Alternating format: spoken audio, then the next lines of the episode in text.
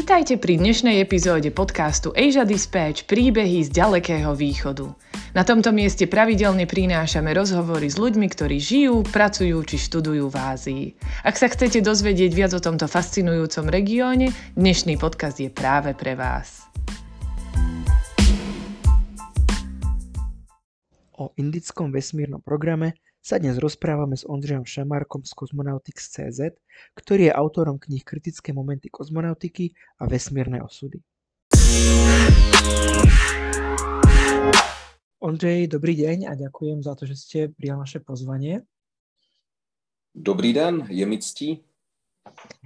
Uh, tak dnes sa budeme rozprávať o indickom kozmickom programe a začneme teda úplným tým základom, že vlastne otázkou, prečo a kedy začala India budovať svoj kozmický pro, pro, program. Čo ich k tomu viedlo?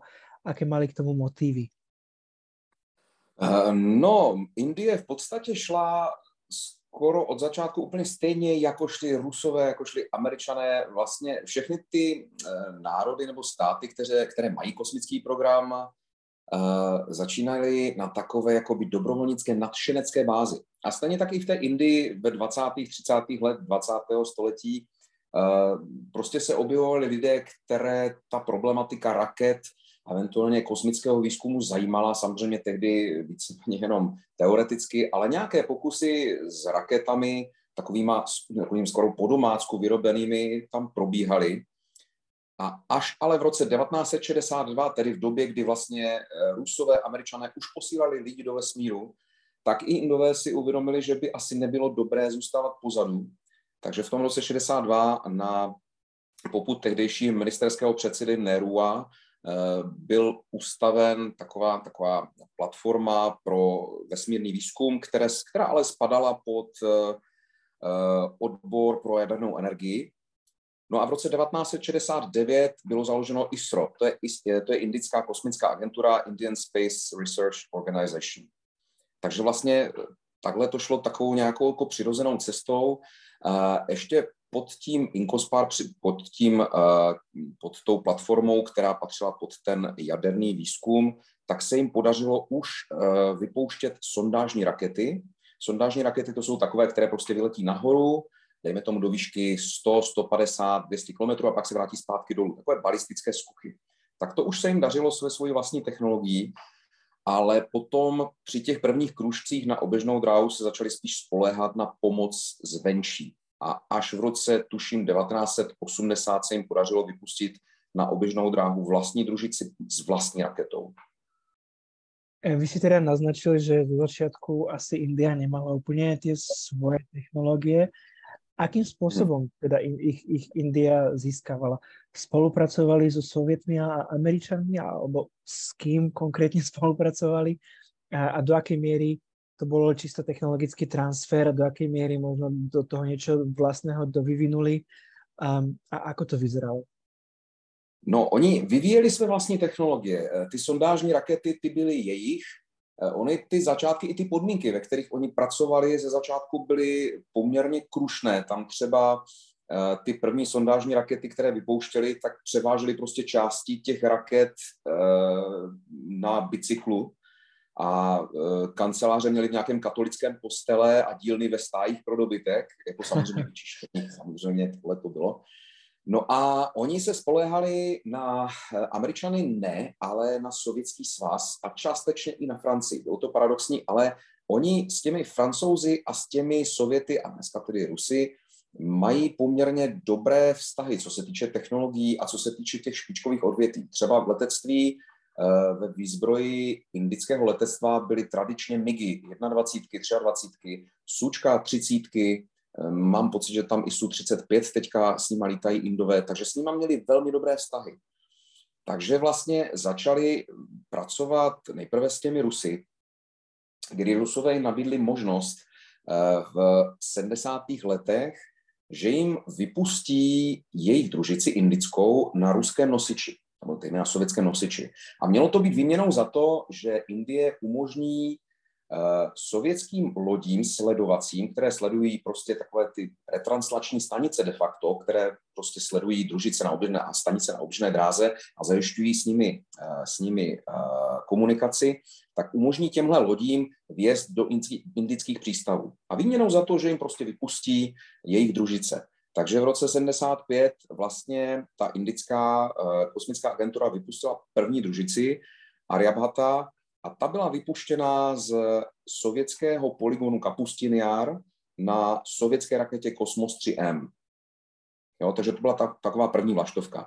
Ale od roku 1980 už měli Indové svoji vlastní technologii na vynášení uh, družic na oběžnou dráhu. Takže od té doby si to vynášejí sami. Ještě tam byly nějaké další starty na těch ruských nosičích, ale postupem času převládla ta domácí technologie, eh, kterou oni vyvíjeli od 70. let v podstatě to vyvíjeli nejdřív takové jednodušší rakety na tuhé pohonné látky. Jo, nevím, nakolik jsou uh, posluchači tohoto podcastu zběhlí v raketové technice, ale raketa na tuhé pohonné látky to je něco jako obrovská, obrovská uh, trubka naplněná prostě takovým zvláštním těstem vytvrzeným, které, která se prostě zapálí dole a ono to hoří a vyvíjí to jakýsi tah. To je, nebo není to jednoduchá technologie, ale je to mnohem jednodušší technologie než u eh, raket na kapalné pohonné látky.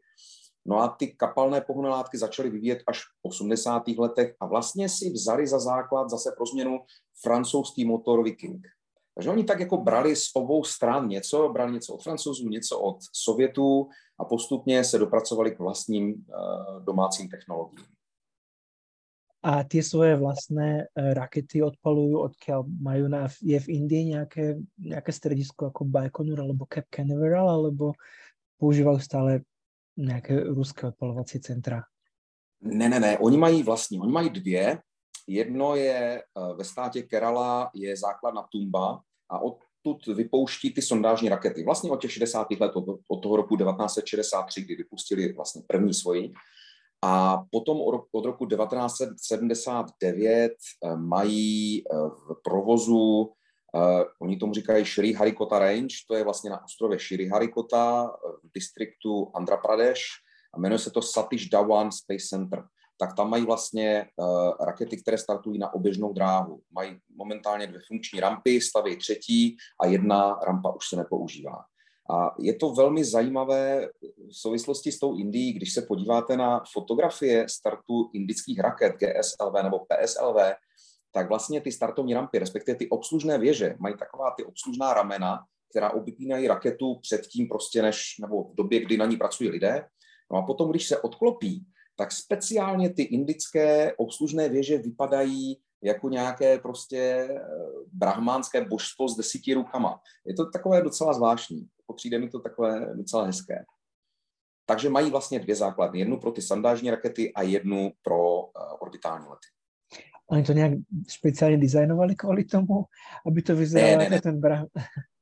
Ne, ne, ne, ne, to, to je ale prostě mě to zaujalo, že opravdu to má co si v sobě takový ten indický, ten indický názvuk, ale je to opravdu náhoda. Je to, tady v tomhle odvětví se moc jakoby nehraje nějaký extra design, možná dejme tomu teďka Elon Musk, jako že třeba ty jeho skafandry chce, aby vypadaly prostě jako sexy, přitažlivě, ale moc se tam laborovat s tím nedá. A s těmi prostředky, které Indie má, to je vysloveně jako funkční, jako čistě funkční.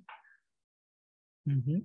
No a uh, hovorili ste teda, že India dokáže teraz vyniesť aj svojich astronautov do vesmíru, je to tak? Ne, ještě ne. Ještě. Ne.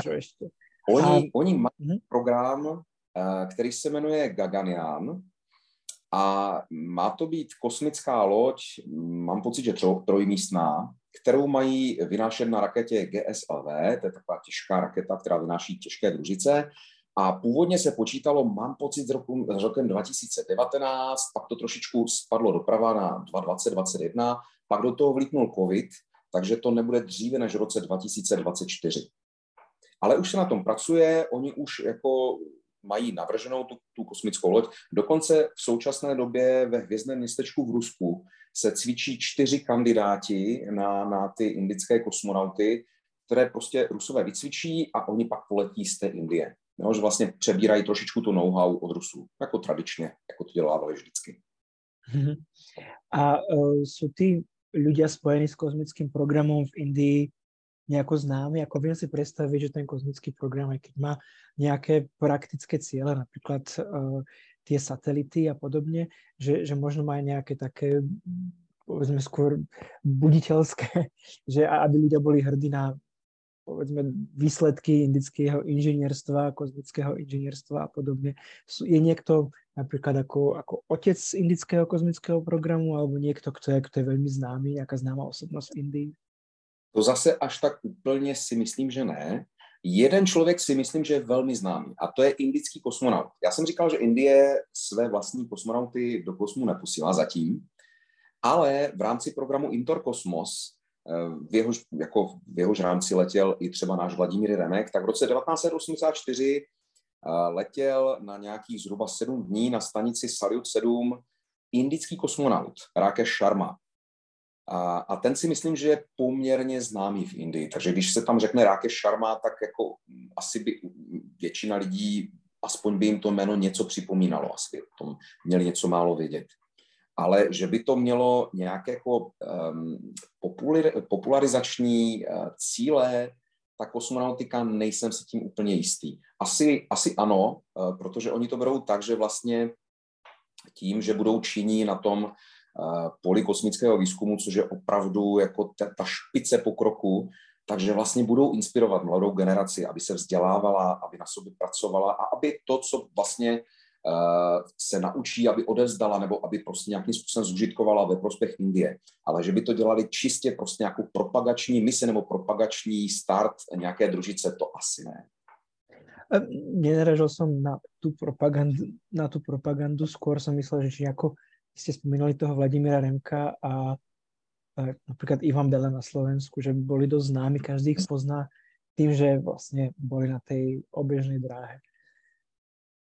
Jo, tam si myslím, že kromě toho, kromě toho Rakeše Šarmy asi tam nebude nějaké extra, mm, extra velké jméno, které by opravdu bylo eh, veřejnosti povědomé. Mm-hmm. Samozřejmě, že tam byli prostě první nějací ti ředitelé té kosmické agentury, ale je to něco podobné, jako když řeknete, kdo je momentálně šéfem Evropské kosmické agentury. Jo, 99% lidí vám to jméno neřekne. Vrátane mě. um, no. tak, tak, se, tak prejdeme na, ďalej. Um, aké jsou širšie cíle indického programu? Já budem předpokládat, že je tam nějaký vojenský aspekt, ale je to spojené povedzme nejakými inými oblastiami, napríklad ako v rámci povedzme vedecko-výskumného klasteru, napríklad nejaký vývoj materiálov alebo poznávanie vesmíru. Je to nejak prepojené, alebo je to len nejaká samostatná jednotka? Oni se snaží, ti Indové, aspoň pokud e, moje vědomosti sahají, snaží se to dělat na civilní bázi, něco jako NASA. Ale samozřejmě tam nějaký přesah do vojenství bude, to je nevyhnutelné, nějaký ten transfer technologií tam asi bude ale oni jako snaží se to dělat opravdu, snaží se oddělovat tu vojenskou složku od té, od té, uh, od té civilní. Jasně, oni mají, dokonce mají od roku 2019 Defense Space Agency, to znamená nějaký, nějakou agenturu pro vojenský vesmír, ale to něco jako podobného, že něco jako podobného, jako když uh, Spojené státy mají vlastně ty svoje Space Force, jo, ty, ty vesmírné síly. A ten výzkum vesmíru, uh, oni mají poměrně velké úspěchy, ku podivu Indové. Takže oni spíš jedou po té, po té civilní bázi, pokud se tedy bavíme o výzkumu vesmíru jako takovém, tak tam jdou po civilní cestě a mají poměrně velké, velké úspěchy, až nečekané bych řekl, na ty poměry a na to, kolik do toho dávají peněz, tak opravdu ty výsledky jsou skvělé. A mohli by sme niektoré z tých výsledkov zmieniť? Niečo konkrétne, čo by sme mohli no, vyjmenovat? No, krom toho, že mají své vlastní družice na oběžné dráze, což samo o sobě už je jako docela eh, slušná úroveň, tak oni létají se sondami k měsíci. K měsíci už jim letěly dvě sondy, z toho obě dvě vlastně byly úspěšné, ale ta druhá, Chandrayaan 2, tak tam ten úspěch měl být korunován tím, že měl přistát přistávací modul na měsíci přímo. A to se bohužel nepovedlo. Tam možná někdo si z posluchačů vzpomene, že oběhly internet záběry plačícího ředitele té kosmické agentury ISRO, kterého uh, jakoby utěšoval sám ministerský předseda Modi, protože tam opravdu to jako na to všichni čekali, že to klapne a že to bude velká věc. Ale přesto prostě kolem měsíce prostě krouží dva orbitery indického původu, což samo o sobě už teda je co říct. A co se jim povedlo uh, před pár lety, a to jsem před nimi smekl klobouk až někam pod zem, v rámci mise Mangalian dokonce poslali sondu k Marsu a na první dobrou se jim podařilo dostat se na oběžnou dráhu Marsu. A to zatím v podstatě zvládli američané, rusové, číňané, Evropa, no a Indové. Takže pět nějakých států, no pět agentur, z toho jedni jsou právě ti Indové. A to samo o sobě je neuvěřitelný úspěch. Uh-huh. A keď ste už vymenovali tie ostatné a, kozmické agentúry, a, je tam nejaký aspekt, povedzme, súťaženia v rámci toho kozmického vývoja? Či sa snažia tí Indovia s niekým porovnávať? A namyslím mám napríklad tú Čínu, ktorá je pravdepodobne o dosť vpred, alebo minimálne niekoľko rokov pred, Indiu, pred Indiou. Um, je tam tento aspekt, alebo sa India len sústredí na nejaké tie svoje vlastné a úspechy a sú radi za to, čo majú?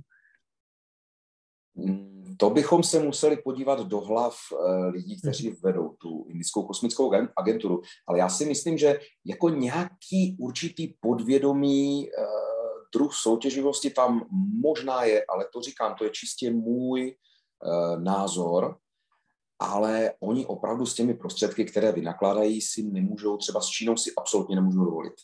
Je pravda, že třeba vzhledem k HDP India dává, Indie dává prostě ročně více než Čína. Jo? Větší procento HDP, nebo tam se nemůže ani hovořit procentech. Ale v těch absolutních číslech je to neporovnatelné. Čína, Čína do toho je mnohem víc peněz a je to taky znát, protože Číňani už mají prostě za sebou mise eh, sond na měsíc, dokonce s návratem vzorků, mají na Marsu své vlastní vozítko, eh, mají nahoře už hm, vlastně eh, třetí kosmickou stanici, eh, vystupují no, běžně do volného prostoru a to Indie má před sebou ještě v tomhle ohledu hodně dlouhou cestu. Takže já si myslím, že oni jedou takovým nějakým svým vlastním tempem a ten směr toho kosmického výzkumu je stejně u těch agentur víceméně podobný.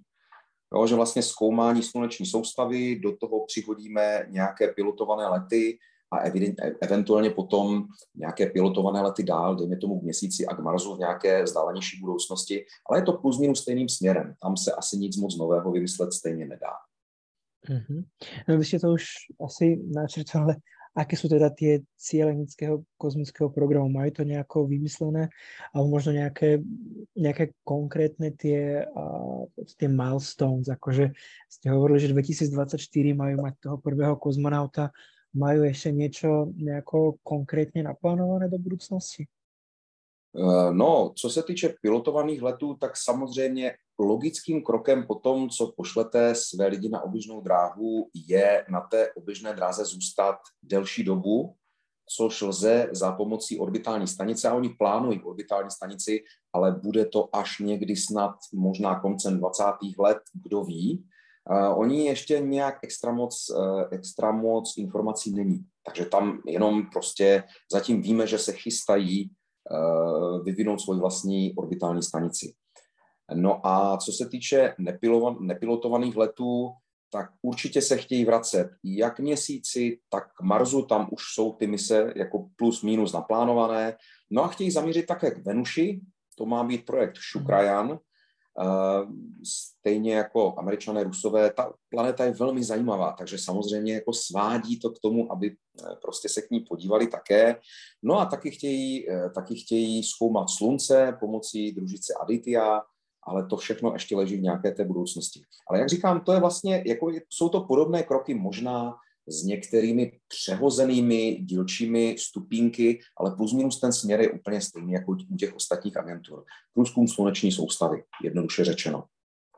Já vám, Ondřej, vám pěkně děkuji. Myslím, že jsme a dosť do hĺbky prebrali problematiku indického kosmického programu.